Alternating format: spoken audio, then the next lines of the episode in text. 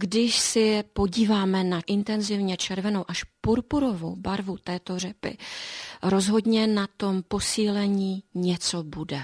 Samozřejmě tato intenzivní barviva podporují srdeční funkci, podporují činnost krvinek, ale sama řepa má mnoho, mnoho dalších pozitivních účinků. Je velice zajímavou a bohatou kombinací obsahu draslíku a kyseliny listové.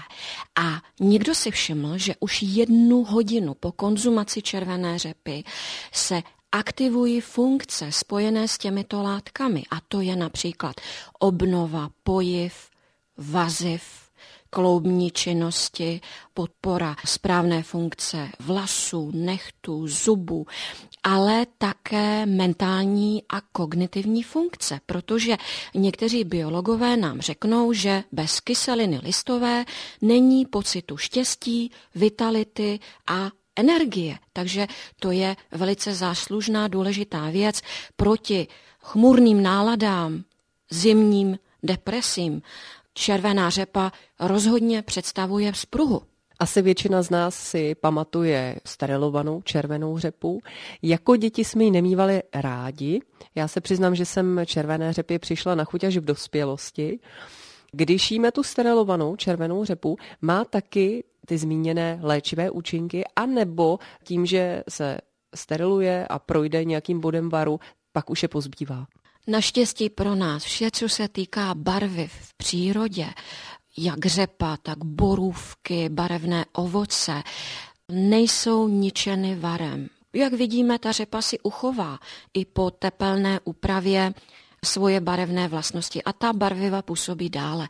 Pravděpodobně snižujeme do určité míry množství kyseliny listové, pochopitelně vitamin C a tak dále. Ale přesto všechno i v této podobě má řepa svoje příznivé účinky. To, že vám Hanko nechutnala, může být také tím, že se do určité míry připravovala stereotypně v jedné nebo maximálně ve dvou kuchyňských úpravách.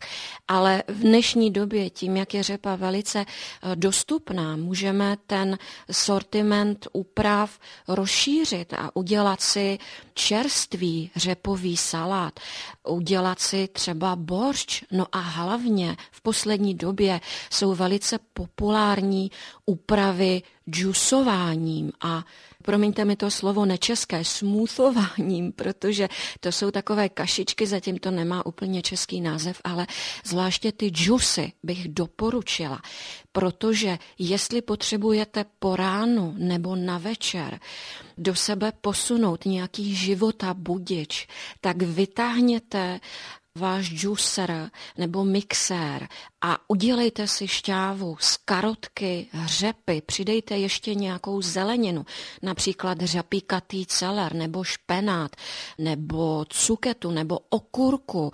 Můžete mírně dosladit jedním jablíčkem a sama pocítíte na sobě, že to je skutečný posilovač a života budič. A této skutečnosti si všimli také vědci. V nedávné době prošla médii taková velice zajímavá zpráva, že už jednu hodinu po konzumaci, už jsme o tom vlastně mluvili v souvislosti s tím draslíkem a kyselinou listovou, se výrazně zlepšily poznávací a kognitivní funkce.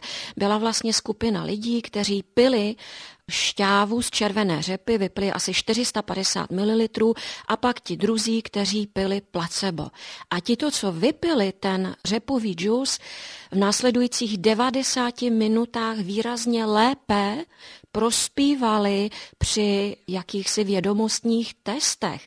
Takže je skvělé, že tyto látky působí již za hodinu, za dvě hodiny. Nemusíme čekat půl roku, rok, než se ty funkce obnoví.